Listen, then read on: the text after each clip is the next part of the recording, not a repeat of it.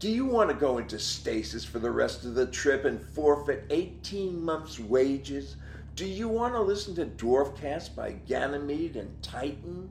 Choose. Awoga, this is a dwarf cast.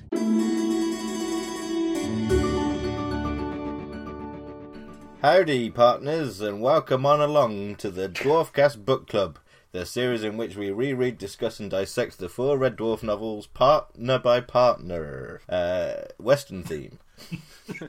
Today, it is the final ever edition of the Dwarfcast Book Club as we wrap up Rob Grant's Backwards with Part 5 High Midnight, which is a Western themed one, and the epilogue, The Difference 2 and maybe some general thoughts on the book and indeed the novels as a whole. Who knows? I'm Sheriff Ian Symes, and joining me in the saloon are Dangerous Danny Stevenson Hello. and the Jonathan Capps kid. Yeah, hello. you know. We've also got our britches stuffed with a selection of comments from the lowlives and desperados that we call our regular listeners slash readers who've been leaving comments over at www.ganymede.tv, y'all. As always, we recommend you refamiliarise yourself with the book before listening, and if you've forgotten what happened last time, here's a little recap. Right from the beginning of Infinity. Just as an aside, if your britches are full, it means you've shit yourself. Don't shit Yes. yourself. I see no conflict here. the crew return to their own universe to find Red Dwarf is lost, and bits of holly are strewn across an asteroid belt. They recover him, and he has just enough power left to tell them the ship has been taken over by Agonoids, a race of amoral, virtually indestructible rogue simulants with silly names, hell bent on revenge against humanity.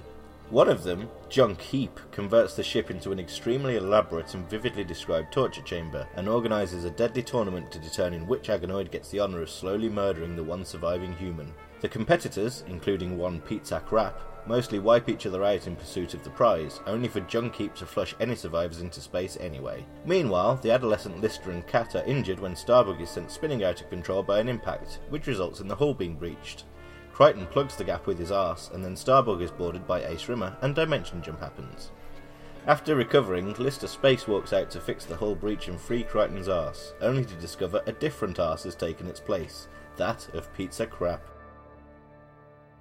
And so that's where we pick up after a brief sojourn into a different story about some sheriff in some old western. I assume, which I don't think is explicitly spelt out, but I assume that Kryten's reading material over the last forty years has influenced his uh, his dream. Good spot. yeah, it's definitely the big iron at sun up. Yeah, which is, I, I guess, is is is an, a nice kind of replacement to in Gunmen, where it's like for some reason his mind's turned it into some old western. Yeah, somehow. Somehow, so that was a nice bit of seeding because it wasn't just shoehorned in there a while back. It was a nice bit as well. Like it, you hmm. know, it had its own reason for existing because it was incredibly funny, and also leads into this. I believe this usually happens at the start of a, an episode or the start of like a book or something, but I believe this is what you would call in medias res. Yes, In that we are in the situation, we haven't got a fucking clue. and yeah, theoretically. Theoretically. Although the overriding point remains that I've mentioned a few times during this book in particular is that yes, in theory we're not supposed to know what's going on, but the likelihood of there being people who are reading Yeah. this book without having seen Gunmen is slim. I love how Rob has written it as if you're not going to know. So he's still he's still written it with the reveals, and that's still Yeah, fun to read, even though you, you know exactly what's going on the first time you're reading it. You know. possibly more fun Yeah, even yeah, because it removes any sense of jeopardy. and that, like, I often find it's better to enjoy something that's twisty after I already know what the twists are. Like, A mm. second viewing of something like Inside Number Nine is often most rewarding because you know you you lose all that tension of like not being sure what's Yeah. where it's going.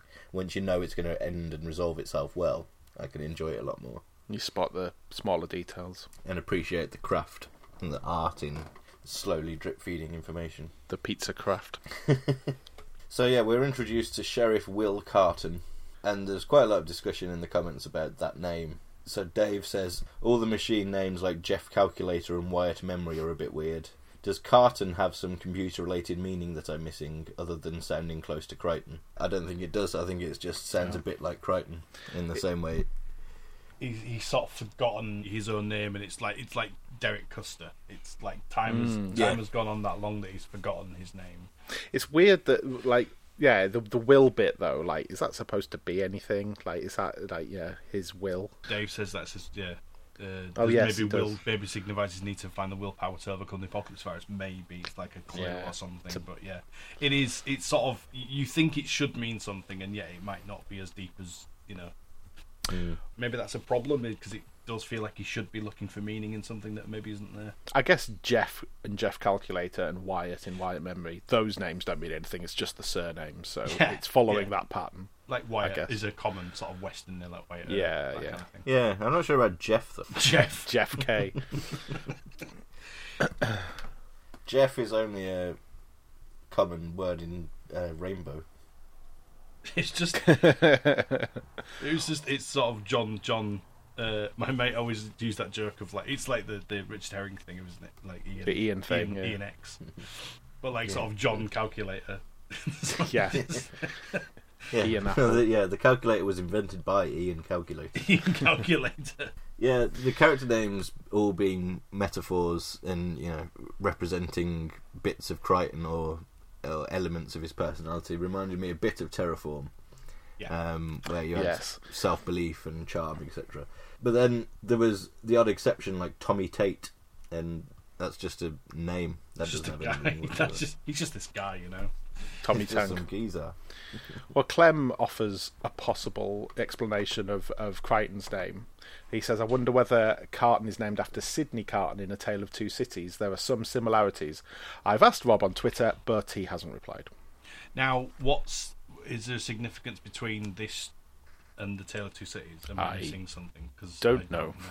know. Well, I'll tell you what I know about the Tale of Two Cities. it was the best of times, it was the worst of times. And that's all I know about it. Now! something, something. yes, we're definitely suited to run a book club. Well, if they are books exclusively written by people men. involved in Red Dwarf, then we're fine. Yeah. But Charles Dickens never involved in Red Dwarf, as far as I remember. Not really. Not really. he's sort of too like busy with explicitly Doctor Who. It's it's set during the French Revolution, so uh, no, not really. Right, okay. I'm assuming that I'm I'm going to guess that Sidney Carton was formerly a great man who turned to the drink and probably finds his courage from somewhere and does something very complicated in a white suit. We're about to find out because I just saw yeah, it we're all googling. He's a shrewd young Englishman, Just like educated in Shrewsbury. really? He's shrewd and he was educated in He's shrewd from Shrewsbury. He was That's it. a shrew breeder and he um, also mended shoes. He's a shoemaker. He's a shoemaker. He raced um, motor cars. you. That's all I got. His last meaningful action in life is to give strength and comfort to a seamstress who is about to be executed. And his final words are, It's a far, far better thing that I do than I have ever done. It is a far, far better rest than I go to that I have ever known, which is another famous line. So maybe, spoilers, the fact that he ends up sacrificing himself ties in to that. Maybe. Mm-hmm. Quite possibly, because as I will probably get onto, that's Yes. Yeah. But not for another few chapters. no spoilers. So, just as a, a, a general point about the tone of this first chapter, I know it's completely different dialogue, but it f- seems to me like maybe the "It's a Wonderful Life" stuff was very Rob because I guess the the dialogue kind of just flows in a very similar way in this. Like it's it's clearly very easy for him to to um, write in the really kind of the, the, this sort of affected dialogue, and it's it's very evocative. It's it's very effective, just like the "It's a Wonderful Life" stuff. I think Doug said in one of the documentaries on the DVDs that said one of them was very book based and one of them was very film based. Was Doug the film based one and Rob the book based one? I can't remember which way around. I don't remember that one. No. Um. I can't remember who it is that said it was like so like someone like that. Like I think it was Rob who was very much sort of book based and I like Ma was more film based. It's one of the reasons why they were able to pull from different areas when it came to. And it, a western is, is more of a film format. It's It's, not. a film- It's not a literary format. Well, the it? most famous type of western story is like the old spaghetti westerns. Yeah. Um, maybe what like you know frontier fiction in novels is is more of a thing, but I'm actually not that aware of it. But um, I do Maybe, like yeah. how, um, in fact, the very first line is something like the um, the sun beat down like uh, like a laser that someone had forgotten to turn off, and I love that mix of a western style metaphor and sci-fi Yeah. kind of combined together. It's just a really nice scene setting Yeah. thing. Dave points out that the narrator changes for these sections, and it's more of yeah, it's it's Rob writing in the style of a western novel. Yeah. Dave points out a couple of examples. I like the way the narrator's cadence even changes to match the western milieu. Stuff like all nonchalant like and one of them fancy parasol contraptions from Paris, Europe is lovely. yeah. Yeah. On the subject of how obvious this is that we're in a gunman situation, Clem points out that there's little clues, um, like Billy saying that Carton has no hair, to suggest that it's Crichton. And International Debris points out a line that I really liked, uh, which is a tumbleweed cliched its way across the street, which Right. is perhaps the ultimate noun as a verb moment in Yeah. a, in a book. Am I going mad here? There's one of two things that's happening. Either that line has been in an earlier book, or we talked about this line when talking about the writing style while doing a book club for an earlier book. Because I, I distinctly remember we've talked about this line before, like a tumbleweed weed cliched. I don't. I think we might have offhand gone. Oh, in the later book, there's a tumbleweed cliche across the street, or like, Yeah, maybe. Okay. Dave mentioned inside the line, I just threw down my six shooters, rolled up my sleeves, and ducked out with them. Is a weird image. Presumably, it should be duked. Was this corrected in the paperback? So, Ian, was that corrected in the paperback? He actually Uh, threw a load of ducks at them, so this is correct. it was also ducked for me, but I thought it was a scanning error. Oh no, I found it. Um, it still says ducked it out in the paperback. ducked it out. I thought like I don't know, like boxing. That's kind of how I saw it. Like that's that. But then again, it might be wrong. But They settled their differences by doing impersonations of ducks. And whoever had the best impression of a duck won. But it doesn't matter because this is a made-up story anyway by Will, and a slightly racist one, but um, one that fits in with the the time in which it's set. Yes, those damn engines. They um heap big problem. Before we, we move on from this opening chapter, there's there's another nice bit of. I mean, it's just full of nice language, really. This whole part of the book, to be honest. But um, when Carton walks into the bar, the line "the piano player decided this didn't need accompaniment." just a very Yeah. nice descriptive way. yeah, Adding a thought process to the cliche that Yeah, in a western the Yeah. music goes off when someone enters. exactly. Um, should I? Should I accompany? Bit? No, I think this No. bit's better off. he's just scoring the bar right now. That's what he's doing. yeah, I wonder if those piano players really like internally congratulate themselves when they time the stopping of the music really Yeah. well in situations like that. Like, oh, that was a fucking good one. I've just yeah, Yes. it just happens to be a load of rests in that bit of music, so that when they, they get to that bit and just stop playing, it's like, oh, that was a massive coincidence, wasn't it? Well, When everyone started to have a he's fight. got, he's, he's got to time it really well so everyone can hear the chairs scraping. So you got to stop first, then the chair, then everyone moves Yeah. around and the chairs are scraping. Interestingly enough, like I always thought in the episode that Howard actually does time the stopping of the music to be exactly on the end of a bar. Like he literally works out to play it and then literally dun, dun, dun, and it stops and then that's it. And the timing and the scraping of the chairs all happen and it's all kind of it's really good. Clem says impossible not to hear the version of the theme tune from Gunmen on reading the old honky tonk keys tinkling inside the saloon. Exactly that. Yeah, and then it ends with the Apocalypse Boys turning up, but uh, without death. He's having the day off. I genuinely forgot how that that got resolved later, but I was like thinking, why is there only three of them? Like, uh, where? Yeah. Why is there only three?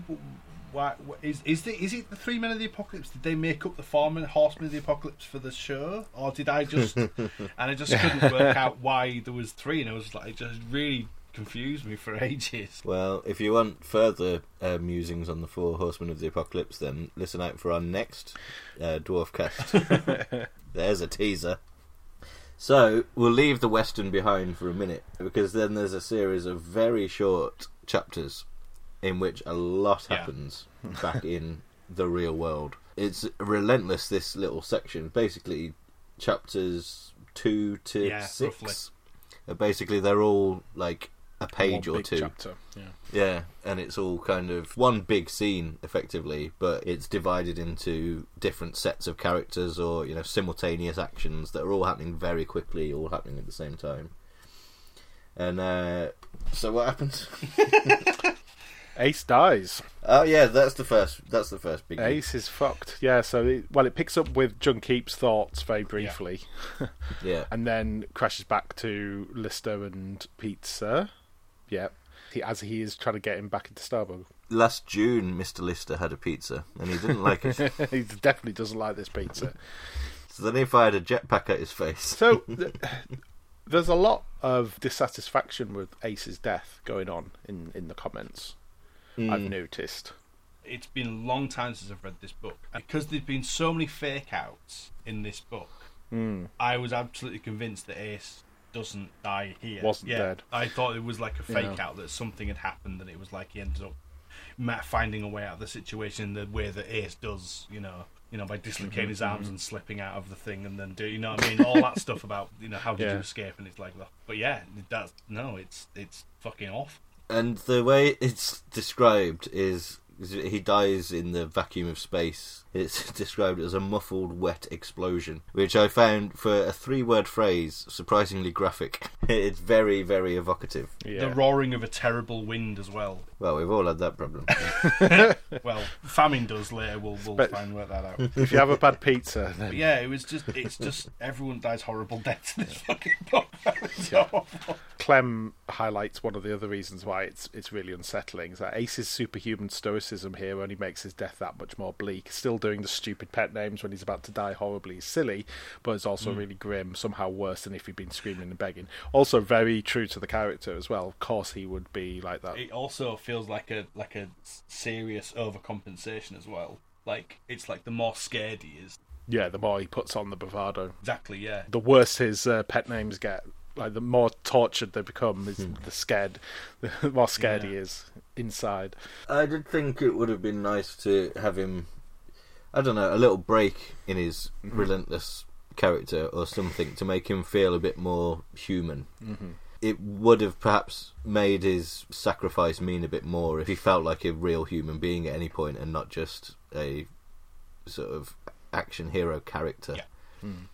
Who'd been sort of parachuted in. he is a bit of a device, I think, and I, and I do think that there's a wider theme going on across the whole book that we'll get to, and it's it all kind of hinges on this moment because it is a moment of kind of selfless self-sacrifice. It's basically the sort of death that someone like Ace. It's inevitable for a character like Ace to have this death, this self-sacrificing death, because that's exactly what the hmm. character is, and to the point where he's a little bit of a, a trope almost you're right. They didn't flesh him out much as a character because all the fleshing out of Rimmer we, we've got with our Rimmer, and so hmm. he's more this kind of idealized version that's here to perform a task, which is to set everyone an example. That's what we saw throughout the whole thing. Like, it, be, people around him are improved through his actions and through his selflessness, and that is true right until this moment where he saves Lister's life and then saves it again by getting rid of the jetpack, and that's an incredibly important act. It just maybe didn't have to be so horrible. Yeah. well, speaking of uh, jetpacks, uh, we we do have an AW here. Oh yeah. We have an acronym watch, JP, which, as JP. Pete Part Three points out, it takes as much time to say the single syllable word just jetpack as it does to say their first letters. Uh, it's, it's not quite as bad as WWW. Um, Yeah. it's getting there. And sticking with Pete, he says Ace is dead, yay! And with it comes my big problem with this novel. It's framed around Arnold and Ace with those lovely logs, and yet it's all a bit of a sham. This is not a novel about Ace and Arnold, or else there would be more than a couple of chapters afforded to exploring their relationship. Mm. It's like Rob thought Dimension Jump would be a perfect choice for adapting, but chose to go all in on expanding the opening three minutes of the episode and forgot what the primary focus of the episode was. I don't agree. Well, Well, we're going to end up like touching on like what happens right at the end here, but I think like re- reading this fresh, I think it's not a pervasive theme so much, but the the theme here is maturity and self-sacrifice throughout the whole book. Because I mean, it starts with Rimmer's mother having to make a self-sacrificing decision of of holding her son back, or like you know, in one in one part. Mm. Rimmer also makes a self-sacrifice. He's forced to mature because he realizes he can't rely on his parents anymore. And as Ace, he sets this kind of shining example of selflessness m- most of the time. Like all the best things he does is selfless, and which leads to this point of him sacrificing himself in front of everyone. Everyone sees exactly what he does. Meanwhile, on the backwards world, you've got Lister and Cat basically turning into their most selfish mm. versions of themselves as teenagers and all the problems that that causes. And the theme here is the story of their growth, Ace Rimmer's example, and then the final sacrifice that everyone was perfectly prepared to die for Kryten in order for him to defeat the virus, which he does. Hmm. And then, right at the end, the epilogue, we once again see Ace sacrificing himself for the benefit of someone else to put a cap on it all. Yeah. And I think that's what the, the theme is. It's not very strong, but it's there, I think. Maturity and self sacrifice. And that is a different thing from any of the previous dwarf novels, which have been. Maybe it's, it's that we haven't been out looking for a, a theme or anything, but I don't recall there being an overriding theme to the others other than continuing adventures hmm. In yeah. the Red Dwarf world. But this is as, as part three of a trilogy, which is what this is, regardless of the fact that there's four books. It's, this is this is part three of a trilogy. It feels like it does have a bit more of a thought through emotional journey to it as well Yeah. like it could be a potential full stop. The fact that it has been for 25 years is perhaps not what was intended, but it's one of those where it's yeah, it, it feels like a different way of doing a Red Dwarf novel.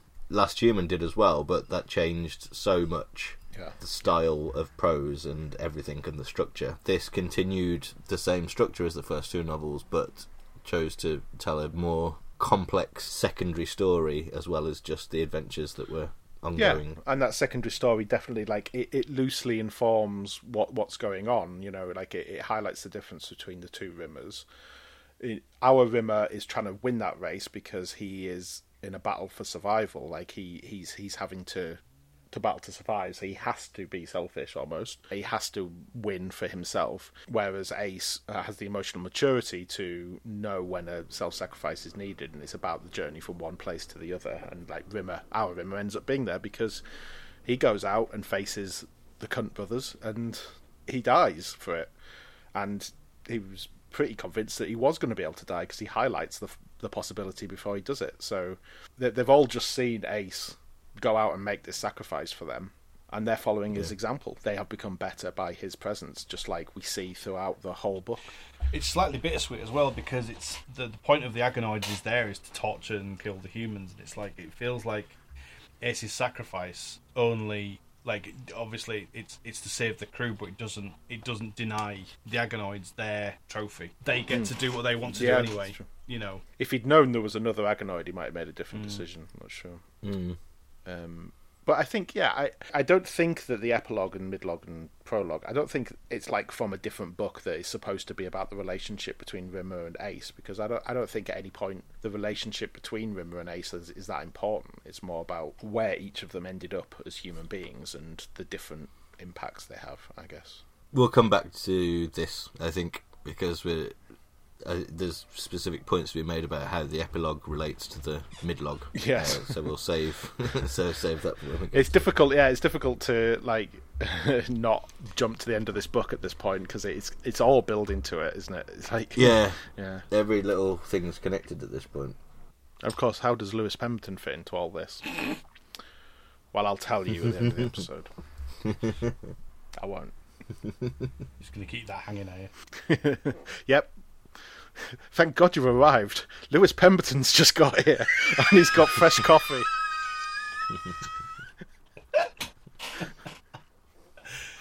But yeah, universally, I think in the um, in the comments, people are pissed off about Ace uh, being killed off when he was. He could have had more time. I think. I think it's fair to say that it's it's a bit sudden. It's a bit of a shock, It's very shocking. and there should have been more time with him for Yeah. sure. I think the main objection, paraphrasing the many many comments, is that we'd had all this set up. We had that whole part two of the book is dedicated to Ace's universe, and it tells like it takes mm. a long time to luxuriate over all the details of Ace's backstory, and then he turns up in our dimension and he's fucked off within about three chapters. It's true. Maybe people shouldn't underestimate the value of that world building. That world building is valuable for its own sake. You know, it doesn't. It doesn't have to have necessarily been a build up to something because that chapter's brilliant and it was enjoyable in its own. I think it almost works better this book as a series of individual parts, like the way that we've been reading it. Yeah, with a couple of months in between each one. with, with big caps in between because now you can look at that smoke me a clipper uh, no smoke me a kipper chapter as being just a standalone thing like an episode of a of a long running you know an American So, show where yeah. they have one episode it's like a bottle episode or whatever that shows you a different set of characters you can enjoy it kind of in its own right without worrying too much about how it fits in and yeah as a standalone piece it's just a really nice bit of Red Dwarf expanded universe, which is something that we rarely Yeah. get to see. Exactly. Yeah. Yeah. There was a there was a good comment. Um, oh, let me find it. Uh, Pete Part Three does make a funny point about Ace's kind of fleetingness, I guess, to emphasise how Ace has spent mu- uh, such a little time on Starbug. Cat refers to him as the guy who looks like Goalpost Head, rather than like by his name, um, Well, which is a funny line as well. To be fair, but also, isn't the cat supposed to be like severely injured? Yeah, his legs broke. At oh fuck yes, His legs have his legs have been broken in the last chapter, and now he's out doing spacewalks and trying to join in the action sequences. Ace has So, Ace really A- fixed his leg up. yeah, it it's it solves one minor gripe and, and introduces another. So you can excuse the fact that the cat specifically doesn't know who Ace is, other than the guy who looks like Goalpost Head, because he's been either unconscious or delirious for the entire time that Ace Yeah. has been there. But then, if you take that into account, you have to ignore it again for the fact that he's now just running around being an action hero, like going on a spacewalk and whatnot. I guess he only does the one spacewalk right at the end, and the rest of the time he's in the game, isn't he? There was a bit in this chapter where the Cat Oh, he gets Yeah, the cat. No, the cat comes. Yeah, the cat helps uh. Lister into the airlock. He's wearing his gold spacesuit and does some action orientated thing. But then maybe it's the same thing as they've got the same technology that they had in Better Than Life that magically made Cat and Lister not emaciated. Oh yeah, just supercharged a bit. Yeah. Yeah. It's a fair point. It's not like as if Red Dwarf and continuity. What? To, to be fair, we would have eviscerated Doug for this. So Yeah, we Yeah. yeah we They're consistent in their inconsistency. But it goes on, and then we go to the next part of this sequence is Kryten floating through space. Um, this makes me hopeful that Rob hadn't forgotten what comedy was at this point. Like af- after the mo- after that really gruesome, bleak ending to the chapter was ju- just the first line of Kryten was trying desperately hard to put a positive spin on things. Is just it was just a laugh out loud moment. Like it's a really nice puncturing of the tone. When you know you're going to be in Kryten's head, you know it's going to be um, a fun page and a half. There's much more Kryten POV in this novel than any of the previous ones. Yeah. And it's all the better for it. I mean, Rob has, at this stage, discarded any thoughts that we are st- that we still occasionally get played with as oh which version of Kryten is this so what's ha- this happening here in Kryten's timeline and he's just writing the best version of Yeah. Kryten Yeah, yeah. he's, he's, he's writing the version that he'd been honing on TV for the last four series Yeah. and not being too worried about how he fits into the book universe, and he's just doing funny Kryten stuff. And yeah, it's another thing, a, a chapter that relies on the device of Kryten not wanting to think about things and the amusing knots that he gets himself into as a result. Yeah, classic Kryten. Yeah, International Debris highlights one really lovely internal bit from Kryten, much needed after the last chapter. Quote, after a dozen or so best case scenarios had concluded with the death and destruction of all parties, Kryten decided to try and stop thinking altogether. um, he says that's a marvellous sentence. And I won't won't read any more out of it because it might actually be my passage later on.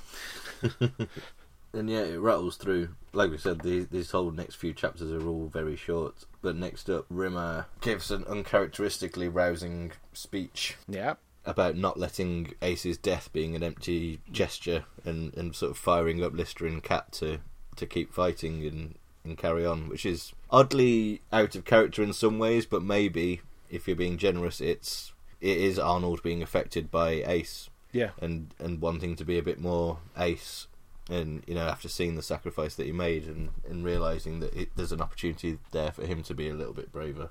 Yeah, and he's also staring death in the face, and you know, presumably he's like, well, there's no other, there's no other option here. We're gonna have to do something. So when faced with no other options, he decides, like, okay, now's the time to be brave.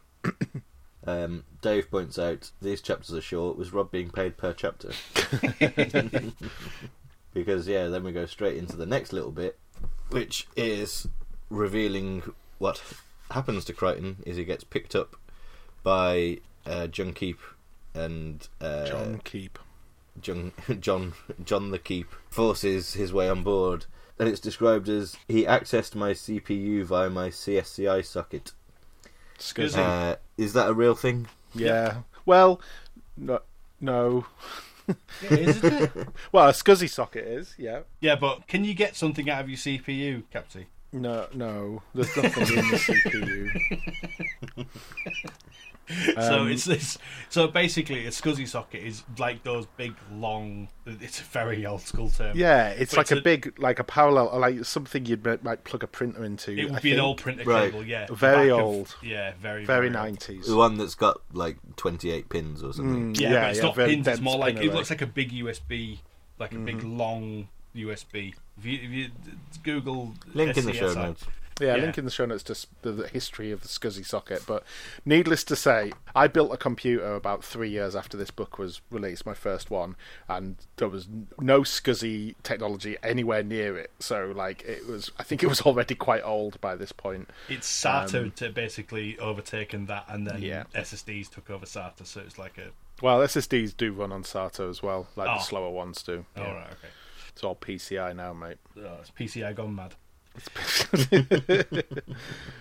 International debates like fucking Scuzzy socket. You what, mate? It took me so long to realise the character of Scuzzy in Reboot was actually named after the Scuzzy cable because I didn't realise that Scuzzy was Oh, yeah. actually a, a shorthand. So yeah, that, that was that was that was a moment. So you can't store things in your CPU. That's what we've learned. No, you don't store things in the CPU. The C- you store. I mean, you can make your CPU in do RAM something, I suppose, but you know. Yeah. So I suppose you can make your CPU g- access information. Well, the thing is, the CPU the CPU gets told what to do as well. The CPU is just So a number maybe- cruncher.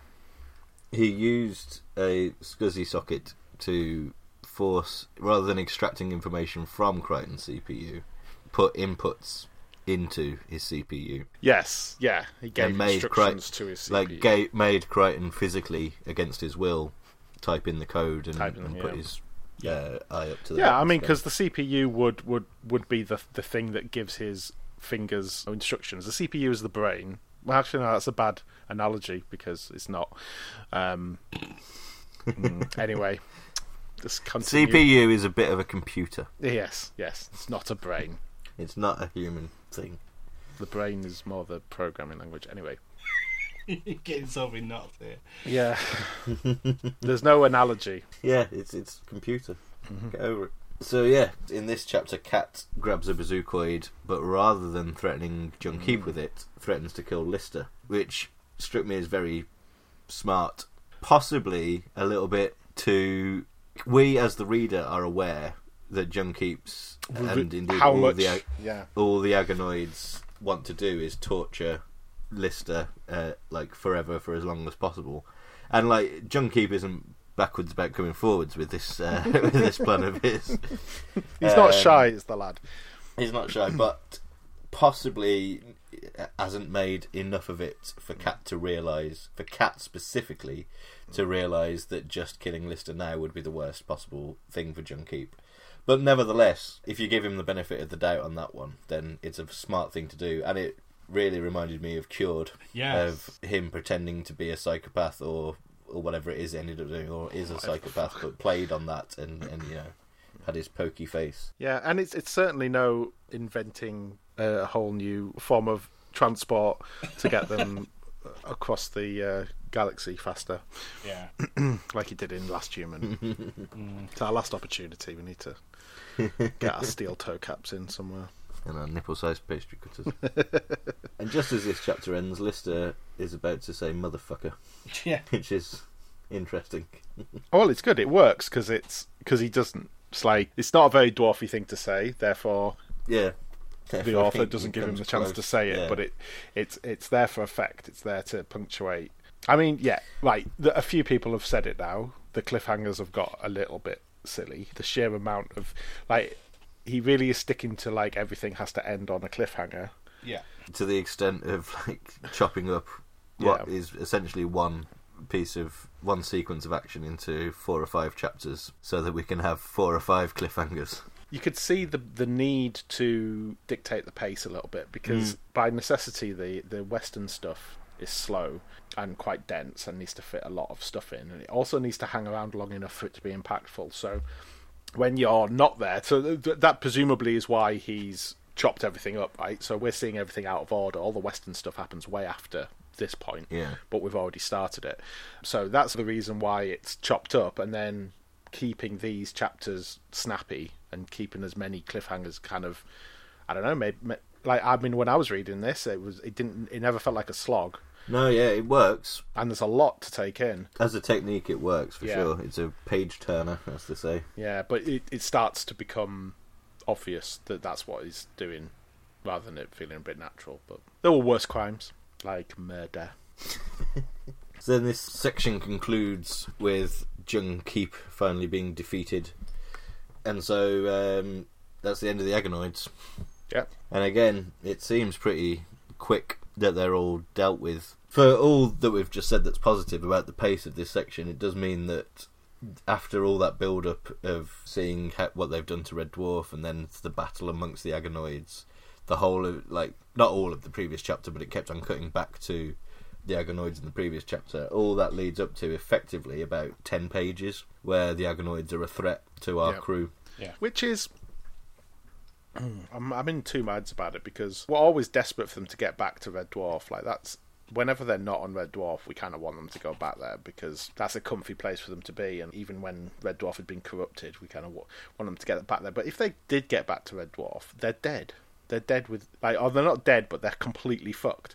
And if more was made, like Rob had written himself into a corner here, where like he sets up these these agonoids to be the worst of the worst, and it's necessary for them to be for the sense of dread.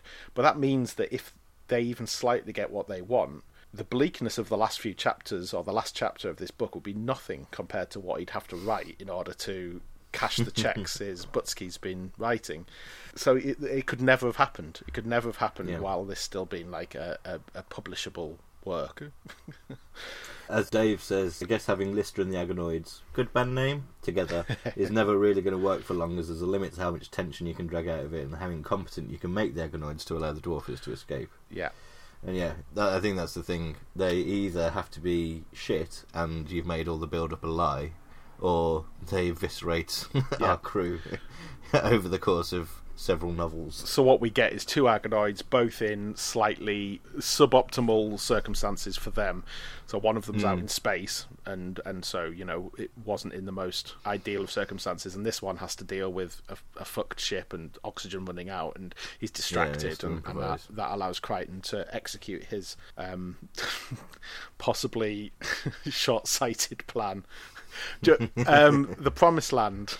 It's it's like the Promised Land with Lister um, ejecting the whole engine, and then Rimmer, Rimmer saying, "Oh, brilliant, brilliant plan, but what happens next?" yeah. Great news, I've shot a hole in the side of the yeah, ship. I mean, it's certainly screwed that Agonoid cunt, but I mean, what are we gonna do? But it gets away with it. he does. Clem says it's a bit of a cliche, but I do like the way Djuhn'keep talks. He's a proper gleefully evil, articulate baddie. With a Yorkshire accent, of course.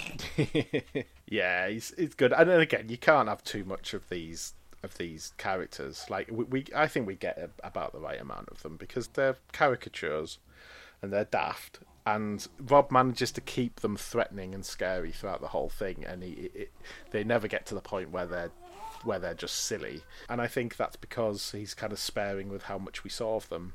Hmm. Um, there's always the threat of what they're gonna do rather than what they're actually doing. A good example of that is when Kryten says to Lister, says like really quietly, just says, hold on. and Junkie hears it and just carries on with his repairs. He's not he's not threatened or worried by what they might be planning or anything. He's he just nothing seems to phase him. Yeah, yeah, Yeah. exactly. Yeah. Well, in that moment, exhibiting the same flaw that Maiden Taiwan Maiden. had. Yeah, he Yeah. underestimated the weaklings Yeah. um, to his doom. Mm. Doom. Oh, by the way, anyone who is reading along or listening to the audiobooks, you can stop the episode now because this is basically where the book ends in the audiobook. Is it worth getting to the end of the book and then discussing how the audio?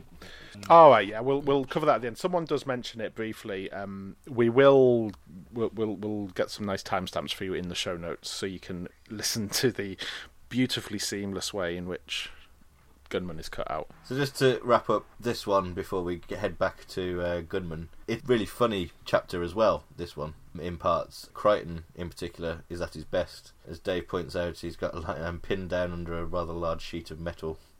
what was this one? Dillian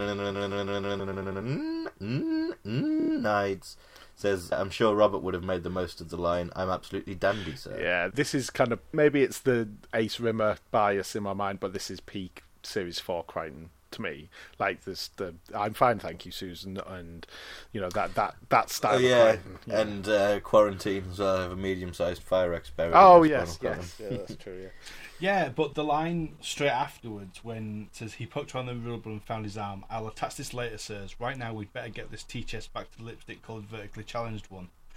That does not sound like a Kryten line. That sounds No. like an Ace line completely. But I, I Yeah. think this is this is perfectly fine. This is Ace influencing Kryten. This is this is Kryten paying homage to Ace Right, perfectly, okay. like transparently. He's been enraptured with Ace since he arrived, and I, I, I think this is this isn't a case of uh, let's say the last human misappropriating lines. Um, I think this is a this is a character decision. the problem is, is that Ace delivers that line in the show. Oh right, yeah, okay. That's what I'm saying. Is like that. That that that's the problem I've got. Is that like it, it's attributed Yeah, to because seemingly it's- the wrong person yeah, because I've already it's not a fresh person. line. Yeah. It's it's almost it, it, it's paying lip service to the fact that A- Ace has still died like a chapter earlier, and and we kind of need to be reminded of like put a full stop on like his his influence on on, on the crew, and so mm. Kryten's just been a bit cheeky, really. I think he's just you know Or it could be yeah, deliberately taking on Ace's uh, mannerisms to inspire the same sort of confidence um, 100%. in the rest of the crew that Ace did. yeah. His I think job I- is to keep everyone safe. I think it would be terribly unfair to assume that Rob had forgotten what the sort of things that Kryten would say. Because there's a, a few people do actually point this out, don't they? Yeah, International Debris uh, says they had to go back and reread the whole section because they refused to believe Rob would write Kryten like that. Uh, Doug committed similar crimes in Last Human. Right, Wasn't yeah. there a hubba hubba at one point? But Rob's been fa- far better with characterization so far. Yeah. That's Yeah. I think the fact that it is amongst so many great Kryten-esque lines is it's yeah, it's it's definitely not a mistake. I think if it was paired with a performance, it would be communicated a lot better than it is on the page. Like if if Robert would say it and the rest would have a reaction of a slightly sad but resolute smile or something. Like you know, everyone knows that. Yep, let's do it for Ace. Or Ace would be would have said that. You know, Or it would be slightly awkward coming out of Robert's mouth, and it would be it would be made clear that this was him putting on putting it on a on. bit of bravado. Ta mm-hmm. yeah. Everyone's trying to step into Ace's position, and all together they're just about manage it. Because Rimmer does it a bit, Crichton's doing it a bit, and Lister steps into that when they when they get more into the game. He takes the lead there as well. So everyone's kind of mm. doing their little bit to be Ace, basically. okay. Then we head into Laredo for most of the rest of the book.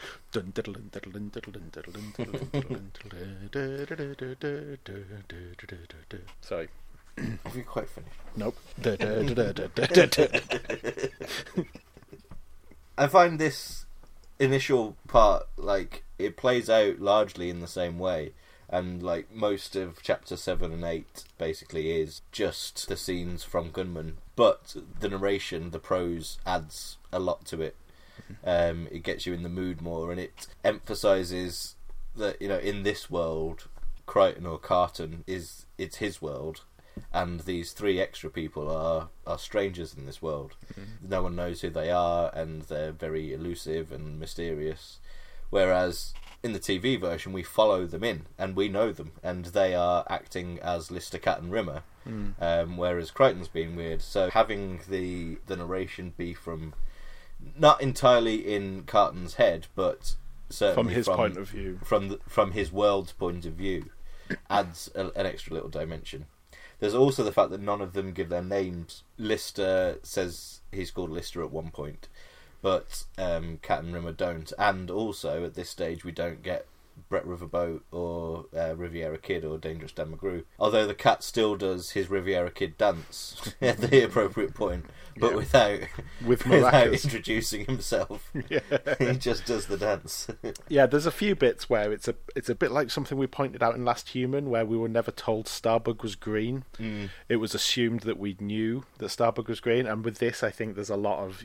You've seen the episode. This is the bit from the episode. Or Yeah, I mean later on it does clarify everything later on, yeah, and including the names.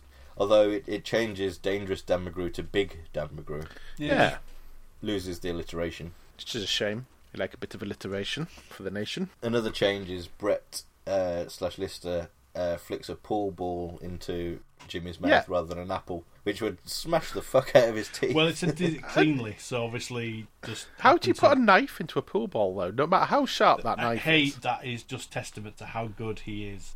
That's what my brain is doing because it's like to put a sharp object into a round object and jam it in the top. That requires skill and accuracy. So yeah, it's, that would be totally and yet possible. still be able to flick it off Yeah. with ease. Yeah, yeah, no, yeah, no, yeah, no. But the apple is funnier. yeah. Flicking myself off to Tricia. It's a com- mate, It's a comedy apple. It's a comedy apple. Tell what. One of the comments mentioned like, was there even bull in Western Times? And I was like, That's a really good fair point. That's a really fucking good point. It might be natural interest. No, I've never seen a pool table in a western. okay, hang on, hang on. Uh, well, I mean, there, there was a form of it in the 14th century. There'll have been like billiards and stuff. I assume, is like you know, the like Yeah. those kind of started off and then molded. But yeah, I think pool ball is like a, that's a stretch because I don't think pool was the thing, especially not in the Midwest. yeah. It, it, it's certainly not a cliche, is it? They're playing cards, not pool. Yes, yeah. Yeah, in the TV version, there wouldn't have been room for a pool table, and that's it. There was no Yeah, there was budget, no- no, no, budget no. for a pool There table. was no pool tables in either Red Dead games, and they're both set at the very end of the Wild West era, like Yeah. 1900s. It ends 1901 or something like that. So that's my um, research done. and there's no mountains near um, Niagara Falls. What we do have, though, in terms of differences from Gunmen, when Rimmer slash Dan McGrew gets into his fight, he pauses to just reel off loads and loads of bestiality-based real Oh mama jokes. my god! I, And I'm on board I with mean, that. they are fucking exquisite. Rob's having fun. Well, Rimmer's having fun. Yeah, Rimmer's it's- in this situation where he feels completely safe. He has none of his natural cowardice. And so it's similar to when he strides up to Hudson, safe in the knowledge, or so he thinks that Hudson can't hurt him, and is able to to be the Billy Big Bollocks to him. He can do this to these fictional cowboys and then beat the shit out of them, and he is safe in the knowledge that he does that. And so Rimmer is just doing what he would always want to do in any sort of confrontational situation. It's the it's the uh, your mothers and like you can imagine him just like pointing Yeah, oh, literally every you can single hear one of them. Chris. Your mothers. Yeah, and the the smile at the end of it, you can imagine. I imagine. love it. I just shit-eating oh my grin. god. It's interesting as well. There's something I've only just realised that both Rimmers get into bar fights in this book, Uh, yeah, and only our Rimmer wins it. that's true. Well, To be there you Ace go. loses on purpose though. That is tr- also true. I'm sure that relates to something, but I can't be bothered. This is where the gory descriptions start to creep in. The first set of spurs split his pants and shirt wide open. The second carves a deep, neat, and dotted line up his body from groin to forehead. I was like, that is a really unpleasant image. Uh, strap in. Why do you hate groins so much, Rob? it's groin to forehead. Yes, it starts there and just doesn't get any better. I'm surprised it didn't cleave him in twain. So then eventually we start to deviate more from Gunmen, and there's a whole sort of extra bit between. We've still got the cat shooting the sign down and whacking Kryten over the head with it, which, as people have pointed out in the comments, is never going to be as funny to describe that in prose as it is to see it on the telly. But it's a fair enough, fair enough stab. It's so much funny when you see it in the distance. Yeah, But the way that directing it's is shot is spot on. But then, yeah, basically between that and Kryten sobering up and getting his shit together, it deviates quite wildly from the TV series in that it does things that you would not be you would not be allowed to do. Janet Street Porter would not have allowed this. Janet Street Porter would not allow any of this.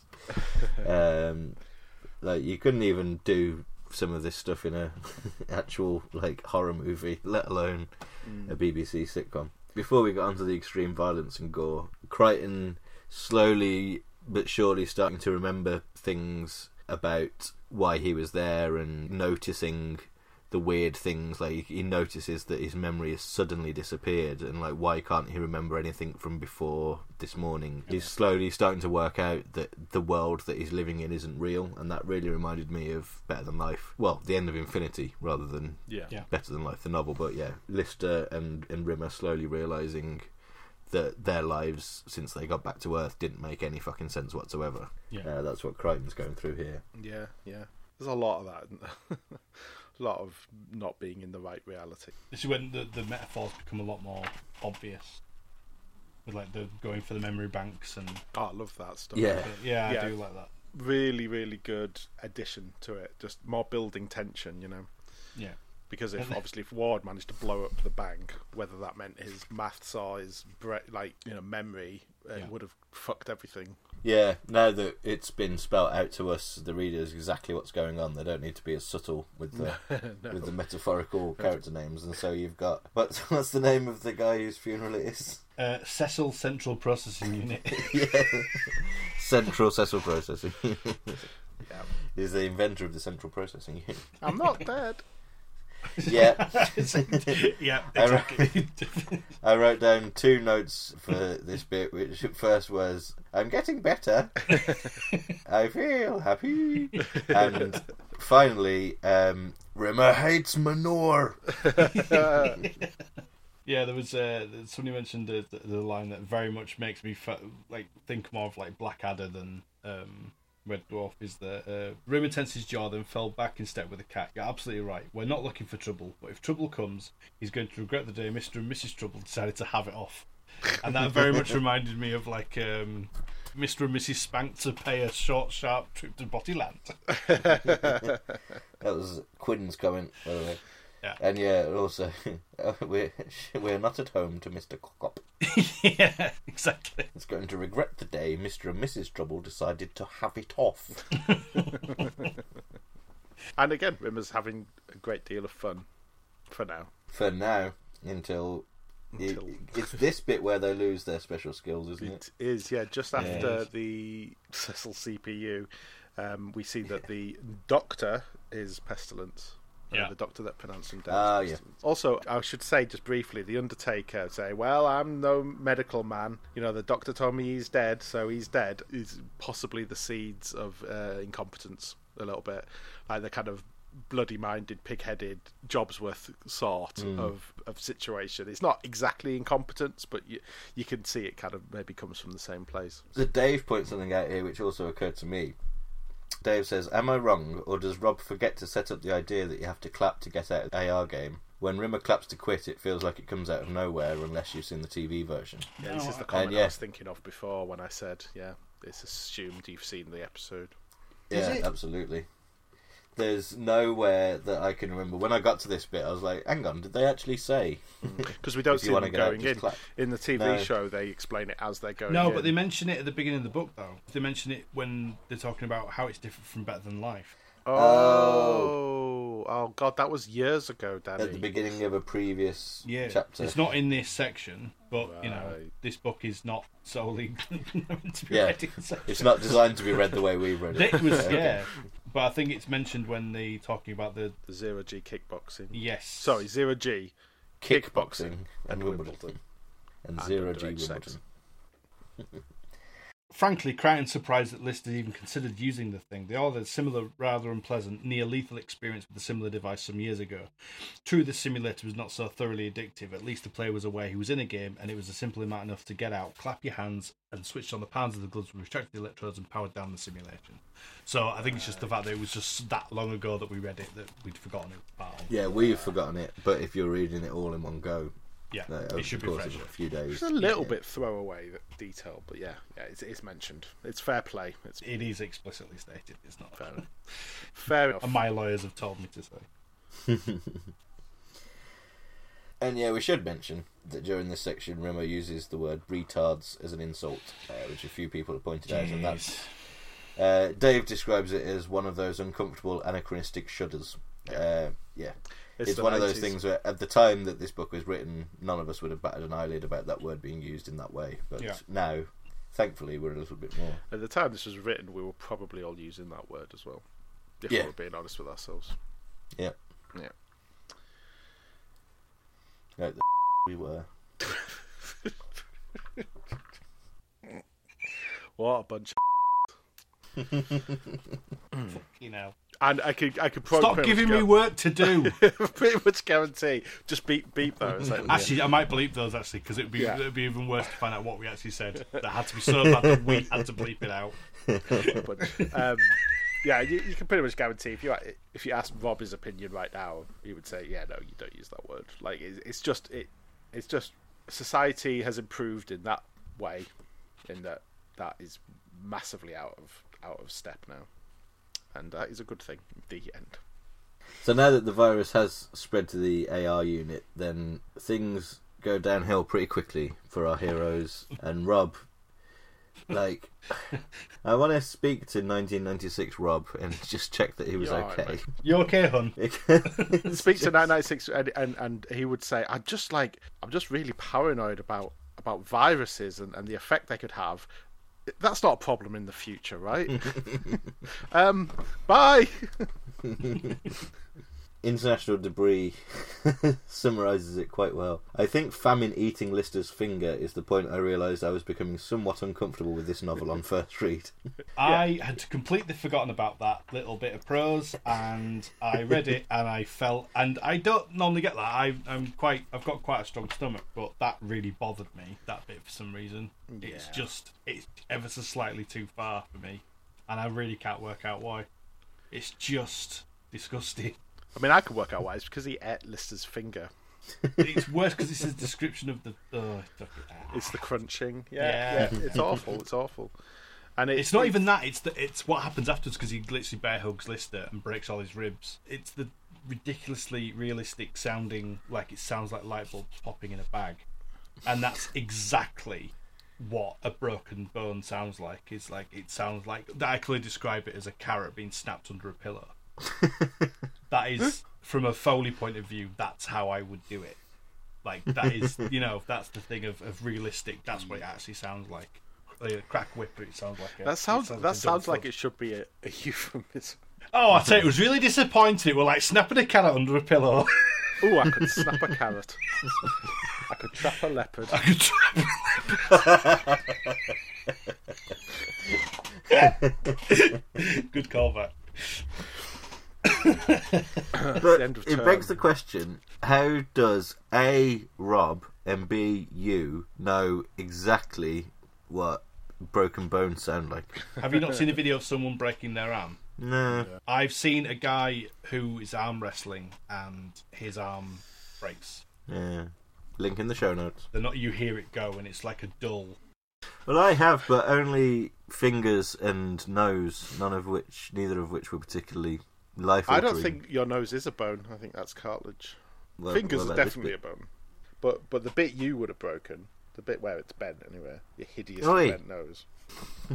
Actually, in actual fact, I had more of a bent nose before I broke my nose, and they reset it, and it was straighter than it was before. Ah, that's like getting hit on the head and then getting hit on the head again and getting your memory back. Yeah. It's not really. That's like you. You can fix someone's black eye by punching the same Punching eye. them again. um, yeah, I broke my wrist, jumped off a wall, Ah, and it like bulged. Didn't break the skin, but there was a bulge in my, in my wrist. Warbo Dog says, I didn't really enjoy reading any of that, although I would have found the extreme fantasy violence funny when I was 13. Does Rob think it's hilarious, or is it just the Grant Naylor divorce novel taking out its frustration on all our beloved characters at the end? you know what? I wouldn't count that out, to be honest. I think there's there's a part of Rob that um, finds this stuff funnier than the average reader does, and I, I, I don't think he's writing a lot of this to be uncomfortable and awful. I think he's writing this to be fu- to be funny. And, I think he just has a darker sense of humour. and than- some yes, exactly. And sometimes it really connects, um, and other times it, it doesn't. I'm just gonna let this dog out. I guess, yeah, your mileage may vary as a reader as to which how far it goes for your personal tastes. But yeah, it's it's like you can see it as like it's Tom and Jerry type violence, except it's happening to actual human characters that we care about. So then we go from that to well, all our heroes are completely fucked physically, but nevertheless we limp on to the denouement, to the big showdown, and the quibbling between the characters being the thing that makes Kryten remember is really nice. I really like that. Thematically, it's it's not quite the same, but thematically, it's similar to Terrorform as well. Using the way that the characters interact with each other and like flipping that around in order to get your way out of a situation, a sci-fi situation that you find yourself in. Yeah, is the fact that they were literally telling him everything, like all the facts about Red Dwarf and about Starbug and about the situation that they're in and the Dove program and uh, all the rest of it, and that didn't work. But just being around them, being themselves and quibbling and being the characters that we know and love, that being the thing to snap Kryten out of it is, yeah, perfect. Indeed. Also, at this section, uh, Lister calls Kryten Matey Pie, which I am taking as Ace's influence. Yeah, That that's Lister acing up. that one's a little bit more likely to be just like Rob temporarily being tone deaf, but um, yeah, matey pie. Yeah, uh, in fact, that's not even an ace thing. That's a Rimmer thing. Like you imagine to him say, calling someone matey pie in a kind of a barbed way, Yeah. but not ace saying it in a sincere in a way. genuine way. Yeah, yeah matey boy. Yeah, yeah. matey boy. Mm, yeah, he just he, Lister would just say mate because he doesn't fluff about with language. International Debris hits it on the head, saying so much of this new dialogue is absolutely spot on, especially Rimmer's stuff. I do wonder if the two of them, talking of Rob and Doug, had more influence in character directions because Last Human, 7 and 8 really cast Lister and Kryten as the centre of things, whereas this book is full of Rimmer stuff and great new Rimmer rants and some decent cat one liners. It's balanced out in the meantime, uh, but this is one huge difference between the two books. Yeah, Yeah, good point. that's a fair point. I did enjoy the uh, when when Kryten turns to the cat and says, um, "I don't know why, but you make me think of a driving wardrobe the size of a warehouse." And Cat says, "I don't know what that could be, unless you're thinking of that driving wardrobe I've got." It's good. It's good. It's, uh, this is the first time, really, that the cat. Um, I think this book might be the first time the cat feels like the show cat.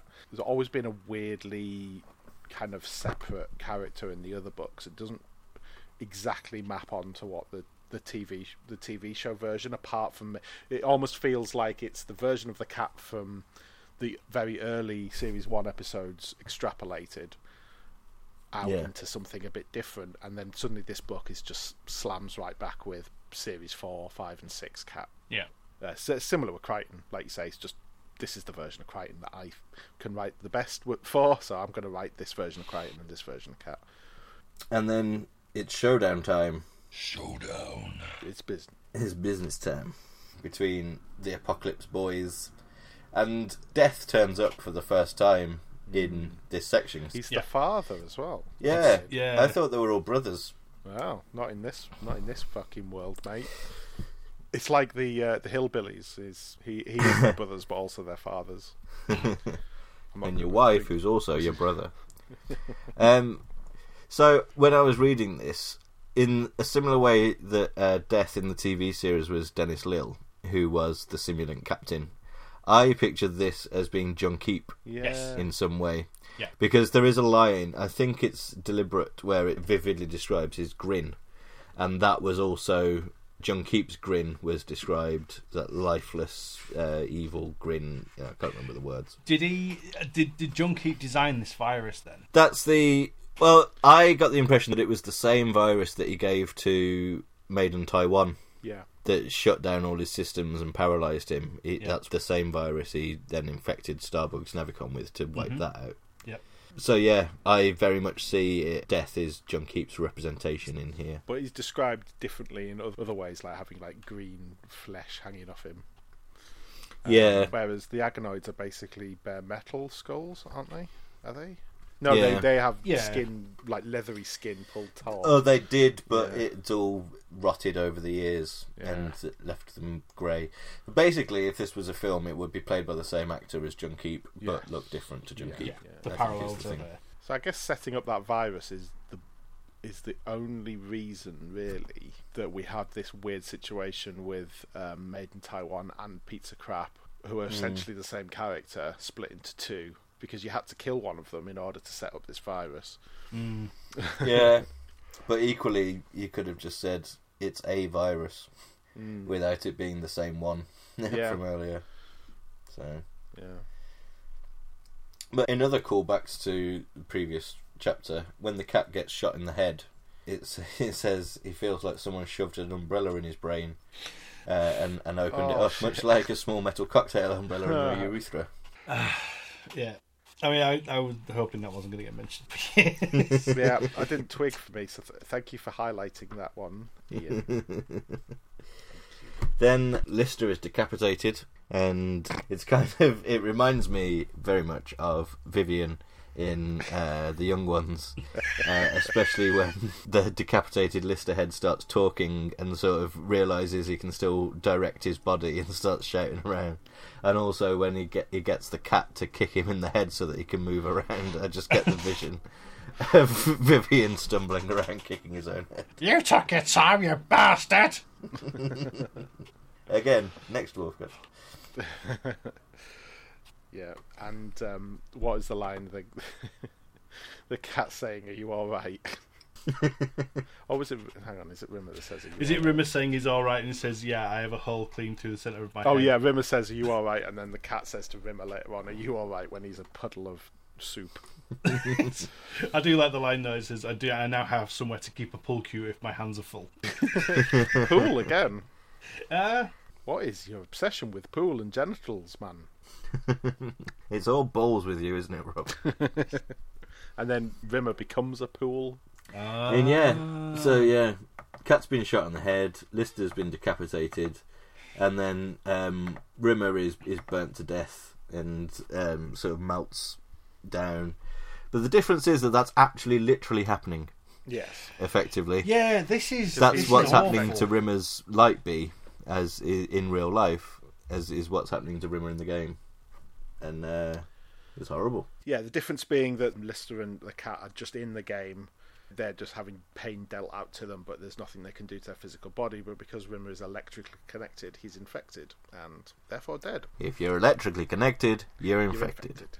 That's how you remember. Glove don't fit, you must acquit. If the glove don't clap, you're in the crap. You're, it's your piece of crap. You're fucked. yeah. It's really.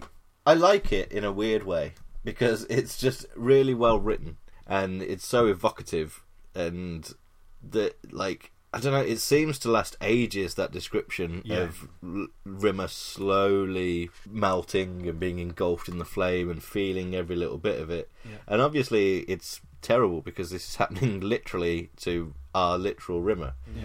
But it is it is well written, And we don't what it realise that it's literally happening. That's the thing. not It's the the worst part is is knowing that later on it's like, oh, that actually that is how he died in like incredible agony. It's like that's awful. That's true, actually. really awful. I'm taking my knowledge of how the book ends into this chapter, whereas, yeah, the first time you read it, you're not supposed to realise that that's literally happening to Rimmer, Yeah. I guess. Yeesh. It's not good. It's fucked, mate. But then Kryten does the honourable thing and you know learns his. It's, uh, Oh. Yeah, it's almost like he comes out like a like an angel. Yeah. In his big white suit and his doves. It's what happens in the, the episode, but yeah, enhanced by the, the time taken around it. And yeah, this whole section is probably about a third to a half of the Gunmen section of this book is effectively the last five minutes of the episode. So Yeah. they really take the time to flesh it out. Unfortunately, a lot of that involves actual flesh being burnt, singed, torn, snapped, broken. Kryten does uh, explicitly mention like the, the his crewmates' sacrifices as well.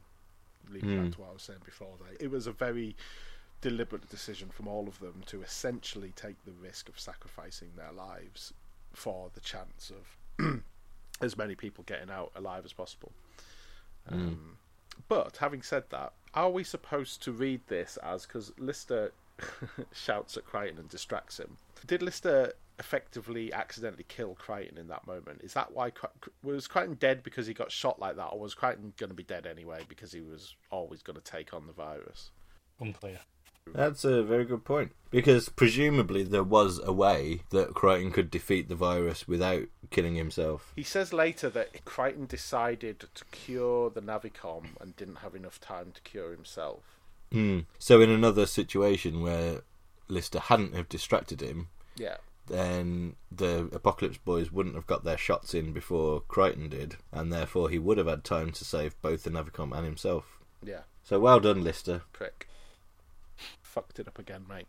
You ki- like indirectly killed Ace. Like it, it, it, it's it's spun as that they both made sacrifices for him, but actually he indirectly killed. Like he, th- there could be a case for charging him with manslaughter for both.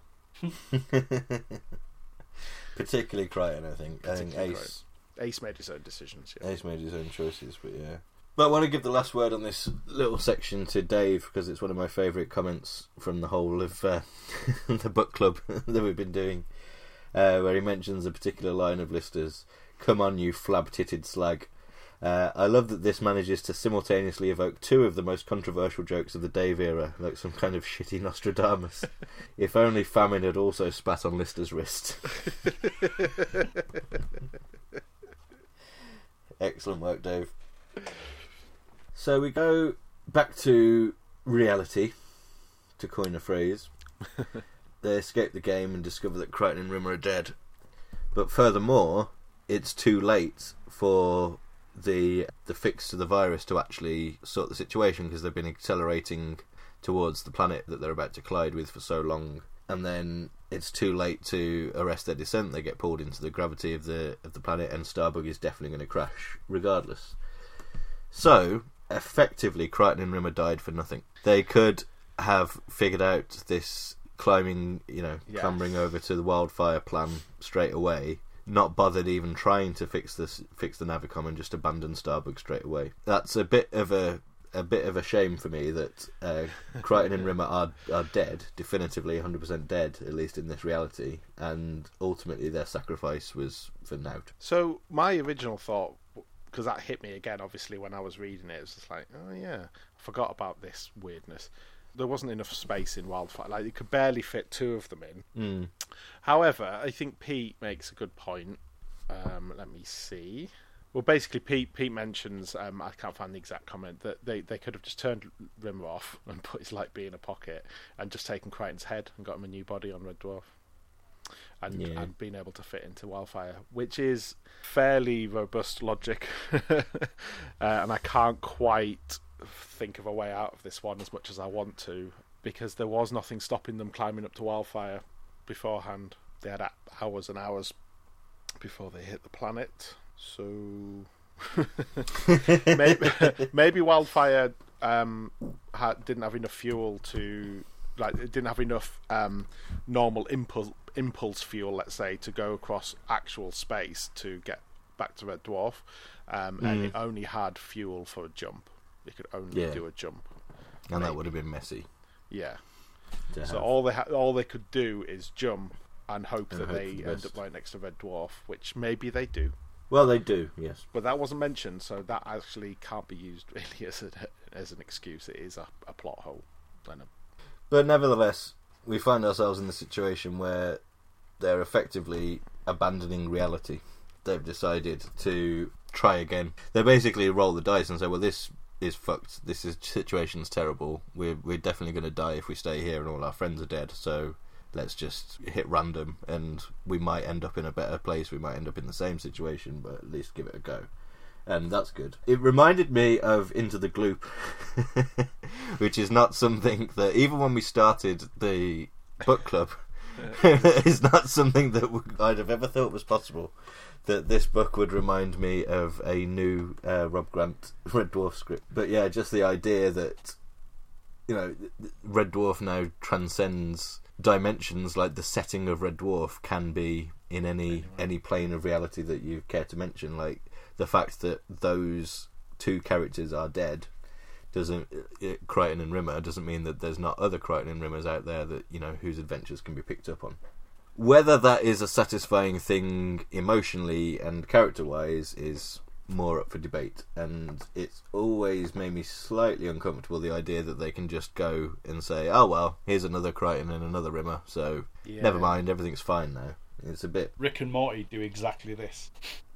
uh, there's an episode when Rick and Morty fuck up their world so much that they decide to piss off to another reality where their characters died and they just assume their roles. and that is canon. That is just what happens in the show.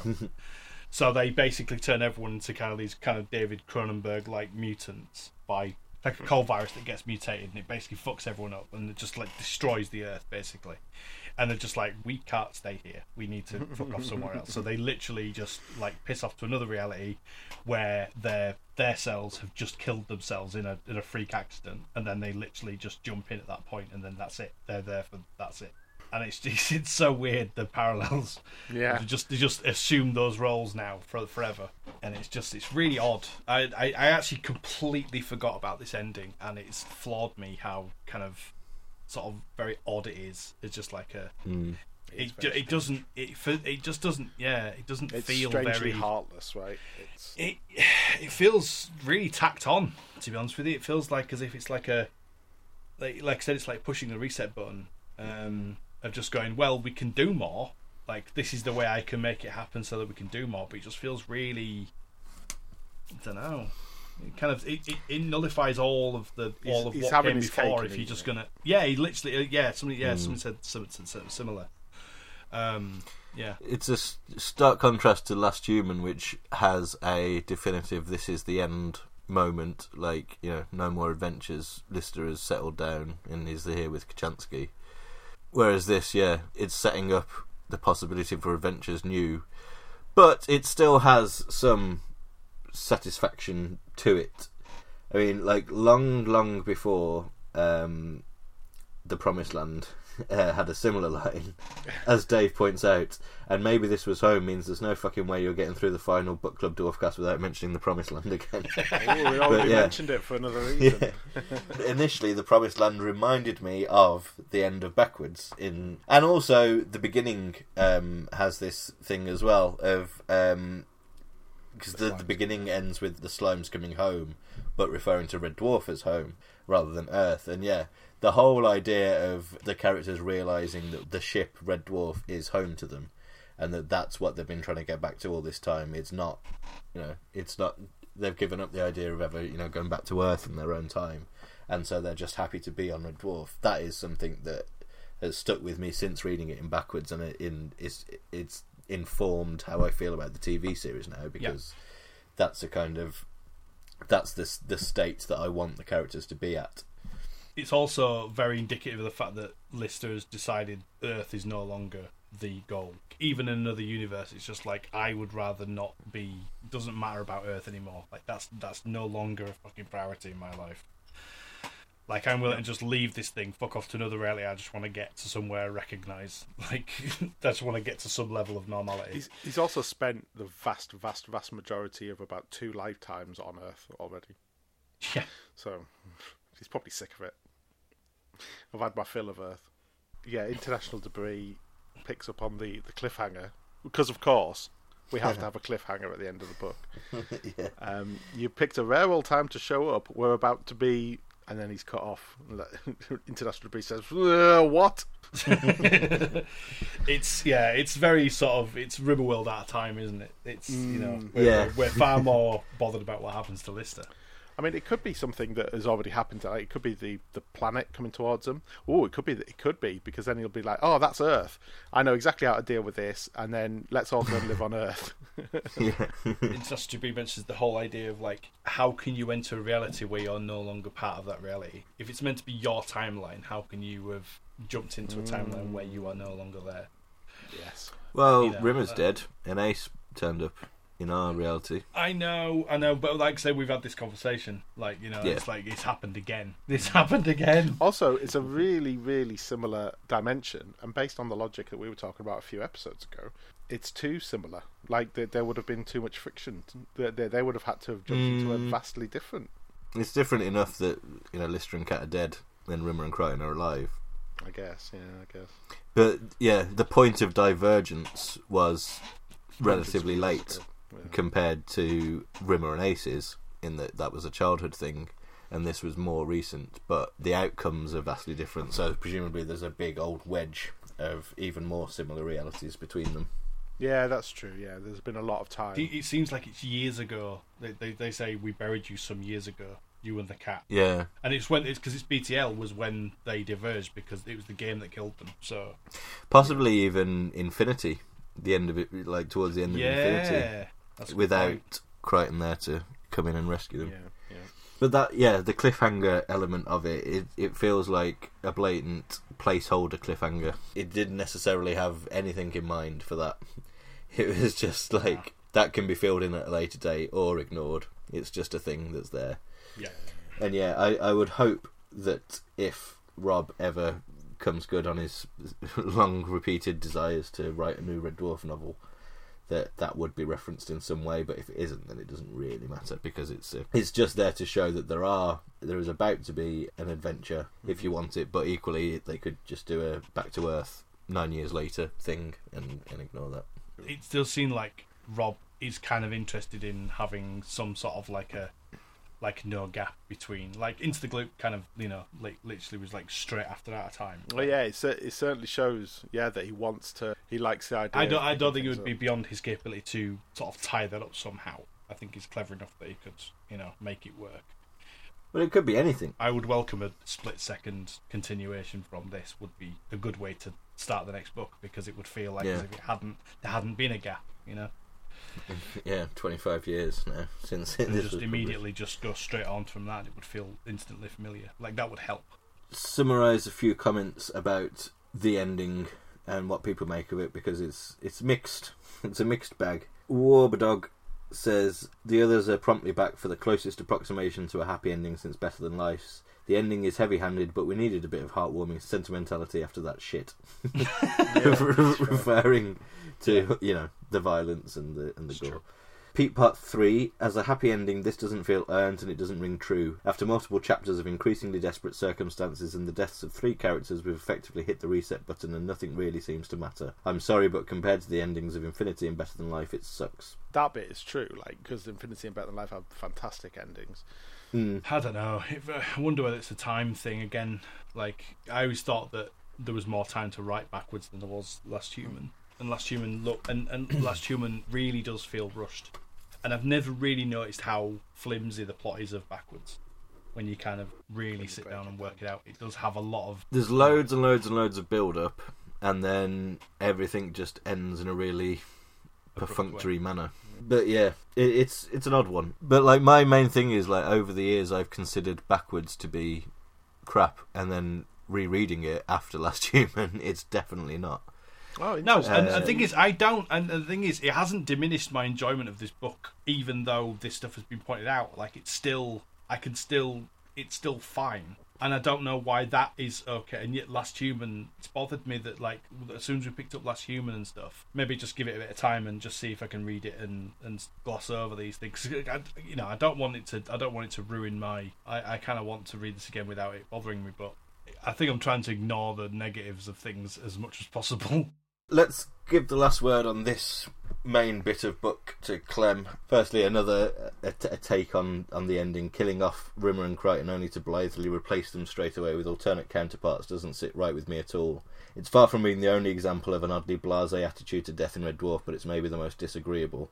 Lister thinking of Red Dwarf as home is a nice moment, but it rings a bit hollow because this isn't his Red Dwarf and these aren't his Rimmer and Kryten. And yeah, I kind of agree with that. Mm-hmm. Then Clem goes on to say, I'm afraid this final part has somewhat taken the shine off Backwards for me. I can't honestly say that Backwards feels of a piece with the first two novels, but then there's some great stuff in those first four parts, and even High Midnight has its moments. Gah! All in all, I just really, really wish we'd got The Last Human. Yeah. Mm-hmm. Yes and no, because yeah, another novel of the undisputed quality of the first two from the twin geniuses of Grant and Naylor would be great. But I quite like having more. Having two perfect books and two flawed books is more interesting to me than having three perfect books. It is the perennial attitude of, of or the perennial cry of anguish of any Red Dwarf fan is in the end we wish Rob and Doug were still friends and didn't like their part their writing partnership didn't end. Like it could have diverged still, but I still wish it hadn't ended because you know I mean we've had a lot of great solo stuff since, and obviously everything's happened in the twenty five years since is is what's happened now. But Yeah. at the time, like, oh, never mind. It's it, it it's a shame. It's a big big fucking shame. So all that remains after this is a bit of an old epilogue, The Difference 2.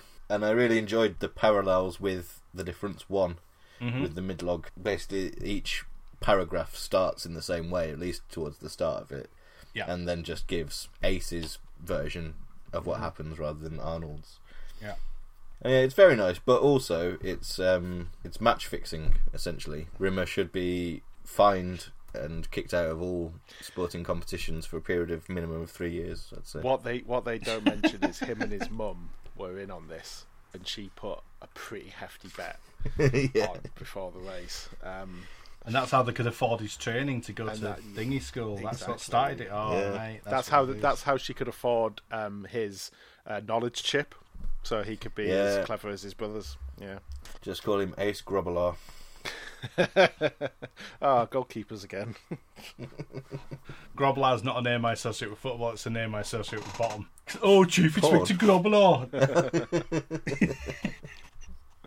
I don't really have that much more to say about, Well, yeah, about I the- think- the epilogue. I mean, I guess all I've got to say is kind of make making my point again. Is that, to me, this isn't a weird, disconnected. Pete Parthree says, well, "What in the name of fuck is this doing at the end of the novel?" Like, good, good turn of phrase. But um, yeah, losing is nothing. Is this the theme of this novel that Rimmer's dad was mistaken? That's what we're ending with. Now, the theme of the novel is, I I think, is maturity and self-sacrifice, and that's exactly what this entire last bit is about. It's about how he's been forced to mature, forced to grow away from his parents, and how he has learned the lesson in this moment of sometimes you have to sacrifice something for yourself in order to help to lift someone else up mm. Yeah. by their bootstraps, and that's that's what he did in the book. That's what.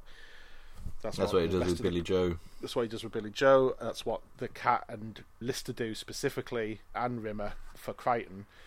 And that in itself is the end of a journey that started with them in the backwards world, being like, I've said before, like teenagers and, and being at their the height of their selfishness by being put back to their teenage years, so they mature and and and learn self sacrifice in the same in the same way throughout the book with the help of Ace. So I think I think there's a, an optimistic Yeah, message in this book that is probably drowned out by excessive um, shittery. Just drowned in blood. yeah, drowned in viscera. Well, I tell you what, we've got a nice little stack of uh, uh, people's overall thoughts on the book. So let's go through those after a little bit of a breather, and for the very final time, this particular bit of music.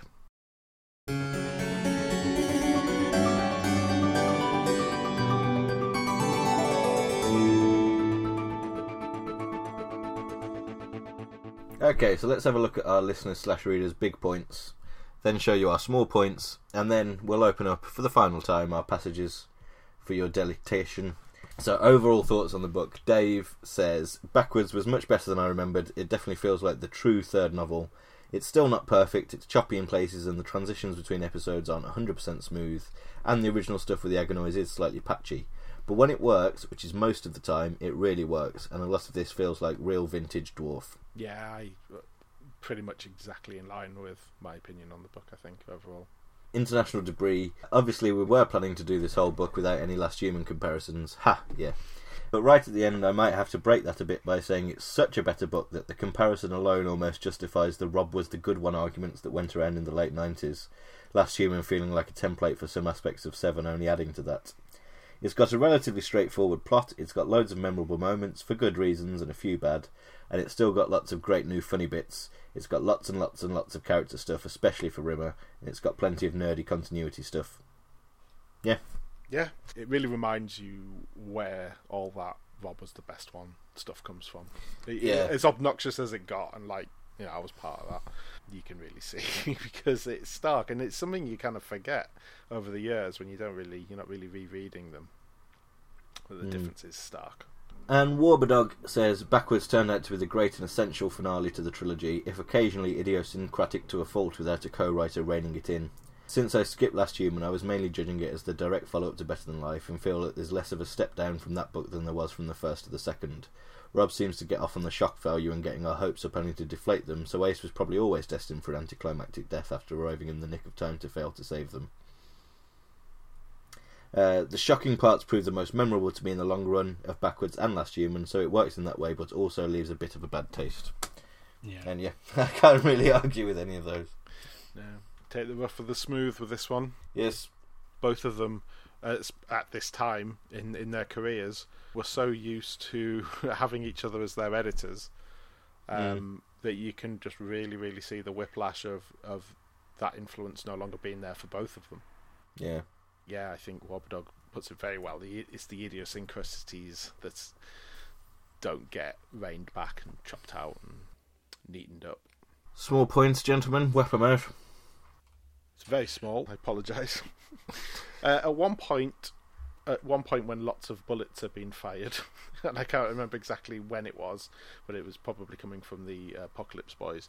Um, it's described. The shooting was described as the carefree glee of FBI agents at a religious cult stockade, which is a very on the nose Waco reference. I can only assume, like very oddly specific um, early nineties. Very specific. Um, yeah. Nice. The only reason I know of a certain word is because it's something that Rob has written down and then used in a song, which is the name Arapaho, which is the only Ah, yes. which was mentioned when uh, Carton's talking to Billy Belief, and he's um, yeah, and he's saying a summer Arapaho, and uh, the only reason I know Arapaho is because of the lyrics for um, the Chicken song, Yeah. which I looked it up actually, and it's like it's a it's a it's a strange language it uses pitch as part of its language in the same way like Chinese does. So it's it's not just about how it's said; it's the t- it's the tone at which it's said Oh, as well that really makes the difference in how the. Yeah, that was interesting. So it would be difficult to learn to speak Arapaho. Yeah, It it would. would. Yes, yeah. To learn to speak rapper would be a big old fucking that would big old distraction And- from and throwing cr- your chicken in the air. Cru- crucially, learning to speak Arapaho and learning to squeak Arapaho are two very different things. but actually, that reminds me. There's a there's a comment from Dave. It says some Arapaho, some Navajo, some I don't know is vintage to Ronnie's. yeah. it really is. yeah, it, it's it's also vintage. Probably wouldn't write that today. yeah. what a different place the world is. But yeah, it, it's definitely in character for a Western sheriff to say that. Especially a drunk one. Speaking of um, drunk sheriffs saying stupid things, there's what I assume is a mistake that is made into the book, but something that really leapt out of me as I was trying to drink in the whole uh, atmosphere. It says at one point uh, when Cry- Kryten slash Carton is tied to his chair and trying to reach for his bottle of booze. Um, he tried reaching for it, but found he couldn't stand without the chair went with him. couldn't stand without the chair went with him. Just then, when you when you almost combined Kryten and Carton, that was almost an incredibly brummy way of saying Cro- Cro- Croydon. Kryten. Norton. Oh, it's a classic, that is. It's a classic. and Brian. Yes, our small points are spent for this and all the novels. So now I guess all that's left is to uh, poke our noses into each of the small passages for the final time. Have a good snuffle around. I believe, Capsy, your small passage is the first to present itself in this occasion. In a, a stunning first for the, the Dwarfcast Book Club, A stunning first and last. stunning first and last, uh, my small passage will be an entire chapter. Unless um, Ian's going to read through the entirety of the last High Midnight uh, chapter. Kryten was trying desperately hard to put a positive spin on things. He was carooming backwards through space without any means of manoeuvring, and his internal heating system would run down within 15 hours, freezing him solid on a permanent basis. That was provided he didn't slam into an asteroid and get splattered like a fly on a motorway windscreen before then. Furthermore, a psychotic agonoid was undoubtedly aboard Starbug by now and was probably torturing the crew in ways that would have given the Marquis de Sade bedwetting nightmares. Even if the agonoid had been overcome, which seemed most unlikely, there would by now be less than two hours' worth of oxygen left on board. All right, okay, that's the situation, Kryten told himself. Now, look on the bright side. He spent a good few minutes drumming his fingers on his girder. Excuse me. He spent a good few minutes drumming his fingers on the girder that was welded to his chest. he couldn't find a bright side. This wouldn't do. Of course there was a bright side. They'd been in worse fixes than this before now, hadn't they? His fingers drummed away again. All right, they probably hadn't been in worse fixes than this. He tried to think about how things might turn out in the best case scenario. After a dozen or so best case scenarios had concluded with the death and destruction of all parties, Kryten decided to try and stop thinking altogether. Suddenly, he felt a thunk in his back, and while he was still trying to feel behind him to find out what had caused the thunk, he felt himself jerk upwards. He craned his head back as far as it would go, but he could only make out the rear jets of an unfamiliar ship. Someone had harpooned him and was now dragging him along on the end of a tether. As far as Kryten could tell, he was being towed back in the direction of Starbug. This was either very good or very bad. Either way, he'd been rescued. Or, but he really didn't want to think about the or, so he went back trying not to think at all. And then he died. Later. Mine and Danny's passages are adjacent, but uh, yours does come first. So my passage is basically incredible amounts of rimmering going on. Lister snapped open his Winchester and checked it was loaded. I'm gonna have to go out there and face them. Define we. We, the three of us. You, me, and the cat. Lister snapped the rifle closed. Have you got a problem with that? Well, now you come to mention it, yes, I do have a minor problemette with that.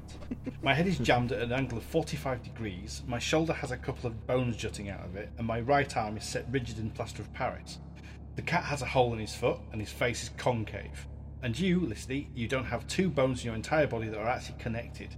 One strong gust of wind, and you'll come apart like a matchstick model of the Eiffel Tower. How long do you think would last against these guys? How long do you think would last against a couple of enthusiastic grannies with Zimmer frames? We just need to distract them for a few minutes. Oh, we'll distract them all right. As soon as they see us hobble out of the door like refugees from a geriatric ward, they'll collapse in fits of helpless giggles. Our one hope would be they die laughing. Come on, let's have a sanity check here. We belong in an intensive care unit, not the OK Corral. Vintage rimmer. Problemette. yeah, that is quality. And the final passage for your delectation and the final book club is Lister's head coming off. How fitting. It doesn't anymore. Neither does his hat. Death was looking at him curious. Famine grunted in anger and hitched back his sleeves, but the thin gloved hand snaked out and stopped him. Death nodded at War. Tommy Hawk, the son of a bitch. War's eyes lit up with delight, and he reached around his back, under his jacket, crouched, and threw. Lister could see the tomahawk spinning towards him, almost as if it were slow motion. His brain was telling his body to duck, but his legs weren't too keen to bend. He made a half-hearted job of dipping at the waist, but it was too little, too late. The tomahawk hit him, and suddenly he was spinning over and over, the pale moon orbiting his vision far too quickly to be real. He hit the floor, dazed. When the dust settled, he looked up.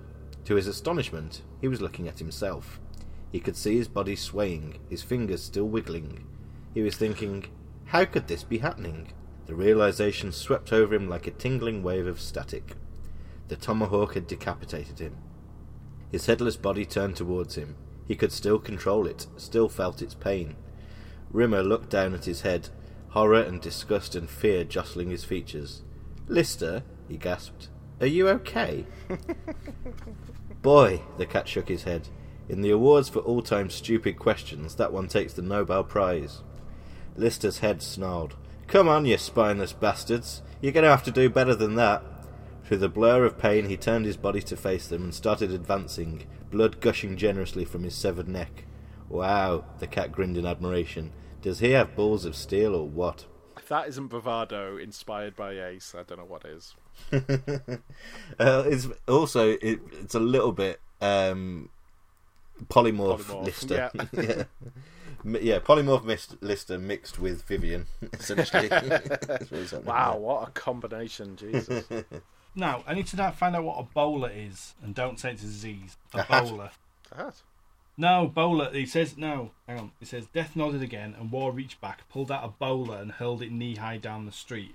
The metal balls wrapped around Lister's legs, Oh, snapping his knees Oh. with a oh, sickening It's two balls at the end of a string, so it, like it'll.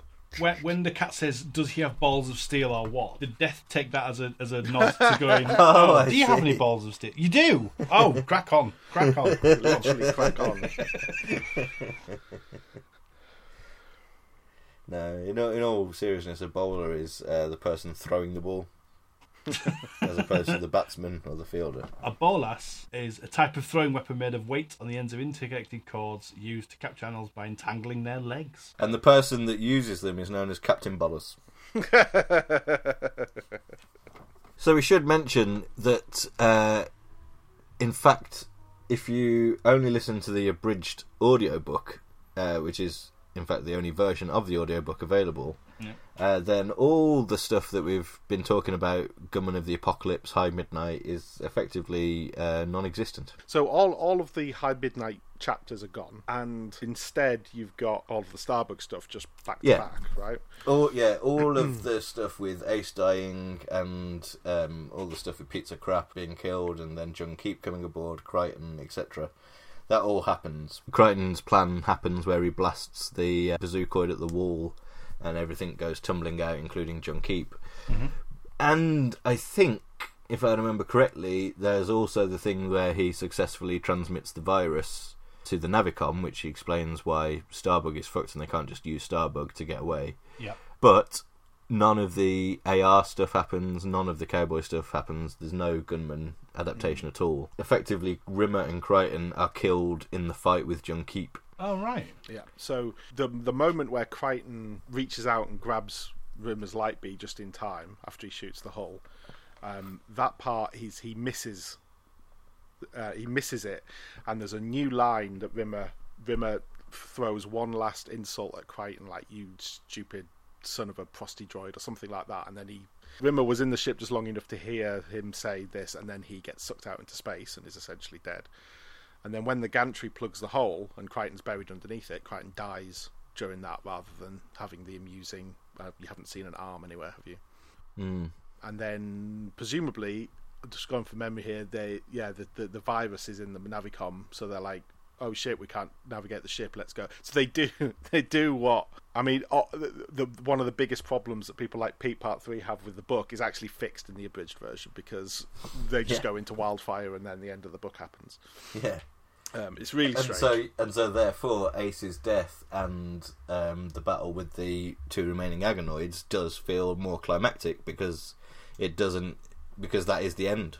Like that happens, and then uh, Cat and Lister go to Wildfire, and the little denouement happens. So yeah, you don't have that big climactic fight, and then a whole gunman section. Oh, that's interesting. Okay. And I was kind of Yeah. pretty sure I listened to the audiobook before I read the proper book. Or at least, because I was only 10 when this came out, I think I may have started reading but not actually got as far as uh, High Midnight before then giving up and listening to the audiobook. So I had no idea. That I think, from memory, the first time I realised that this whole gunman section existed was when I got the second Red Dwarf quiz book, A Question of Smeg. And there were questions about it in there, and I was like, "What? Hold on!" Went back Yeah.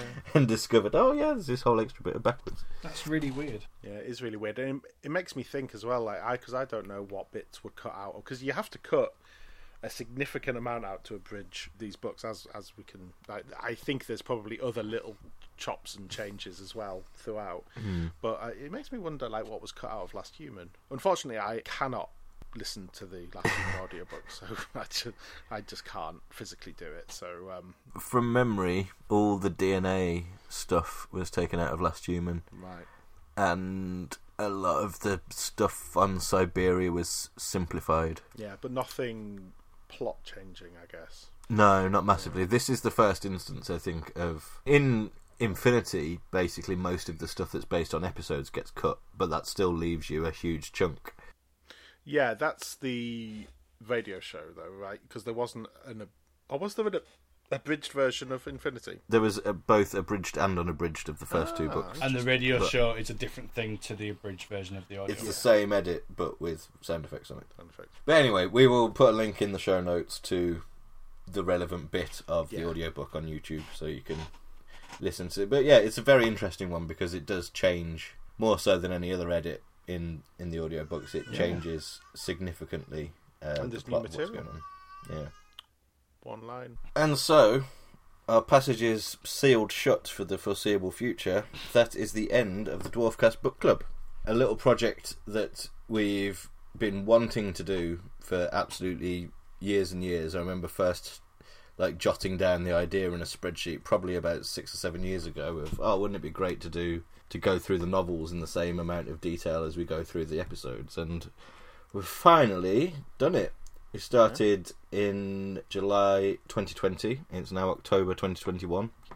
And yeah, complete. Pretty good going for us to Yeah, actually start and finish a project. Amazing pace, to be fair. I know some of the episodes would have felt like you were waiting forever, but Jesus Christ! I mean, it took us 15 years to get through all the commentaries. so- yeah. So yeah, 16 months to do 16 commentaries. yeah, we'll we'll take that. yeah, we'll take. And because we're feeling smug and pleased with ourselves, we might as well read out a couple of uh, a couple of comments just to round things off. Uh, Dave says, uh, ahead of the final recording, can I just say one more time how great this book club has been? Yes. Uh, the dwarf casts have been great in their own right, but there have also been some excellent discussions in the comments thread, and I've loved the way the conversations and analysis here have fed back into the dwarf cast themselves. Hopefully, the Smegazine ones will be similarly fun. Uh, and Quinn says, agree with Dave, top work all round. I think it's because it's largely new ground for everyone. We discuss the episodes until we're blue in the face, but books and other content only come up occasionally, so having somewhere to have everyone channel it at once has been great. Very much looking forward to the Smegazines, which I've never once looked at. And the only reason we've read out those particular comments is to segue neatly into uh, discussing the Smegazines, which is going to be our next big project. I mean, the very next episode, Dwarfcast, to be released will be our commentary and waffles on The Young Ones. Uh, but we've already recorded that, so we're not going to ask for your uh, input in that one so much. But then after that will be the very first edition of the Smegazine Club. I mean, we're still. I'm still hoping to come up with a better title. I mean, the yeah. Smegazine Club. Title TBA. working title, This Magazine Club. And yeah, the difference between that and the book club is that for Capsy and Danny, it's going to be an intro cast. They have never delved into the magazines in any great depth. They've perhaps seen bits and bobs here and there, yeah. No. but for the most part, it's going to be entirely new to you. Yeah. And so, therefore, we're not doing the exact same thing in getting um, comments in advance and collating them and figuring out what we're going to discuss based on what you guys are saying. But there will be ample opportunities for you to have your input. We're going to have a regular letters section to our little Smegazine tribute where we'll be reading out your comments, but it's going to be sort of condensed into one section rather than weaved throughout the conversation as they have been in the book club. And also, there's going to be instances where there are caption competitions, things where there were originally reader input into the original magazines that we want to replicate.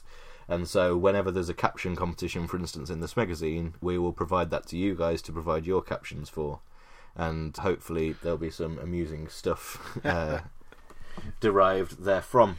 So yes, listen out to that. And if you want to get involved, as always, you can leave your comments over at www.ganymede.tv or you can follow us on Twitter.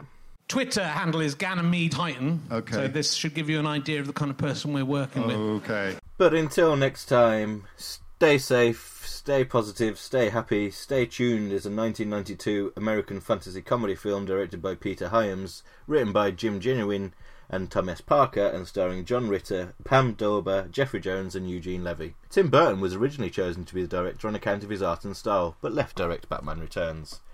And as always, Ed bye, everybody. Ed bye. Thank you for listening to G&T Dwarfcast, and we hope sometime in the future you'll decide to listen to our Dwarfcast again. Have a safe onward journey. Goodbye.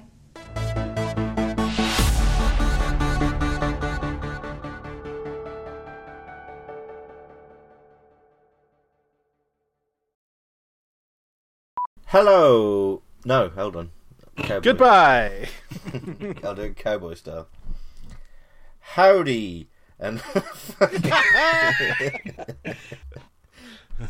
This is the howdy. Look, Howdy. Woody, howdy, howdy, howdy. Clem says it's a bit of a cliche, but I do like the way that Djuhn'keep talks. He's a properly gleeful.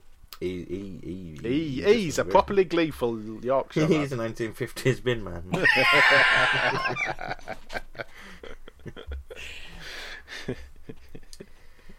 When was pool invented? How is Babby? Pool was invented when someone had the idea of putting some water in a large container. Thanks, Google. Running was invented by Ian Running when he When accidentally tried to walked walk twice. I accidentally walked twice.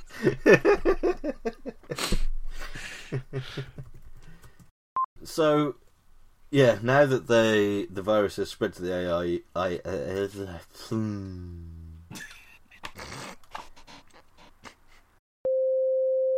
uh, but right at the end, Donna, fuck you.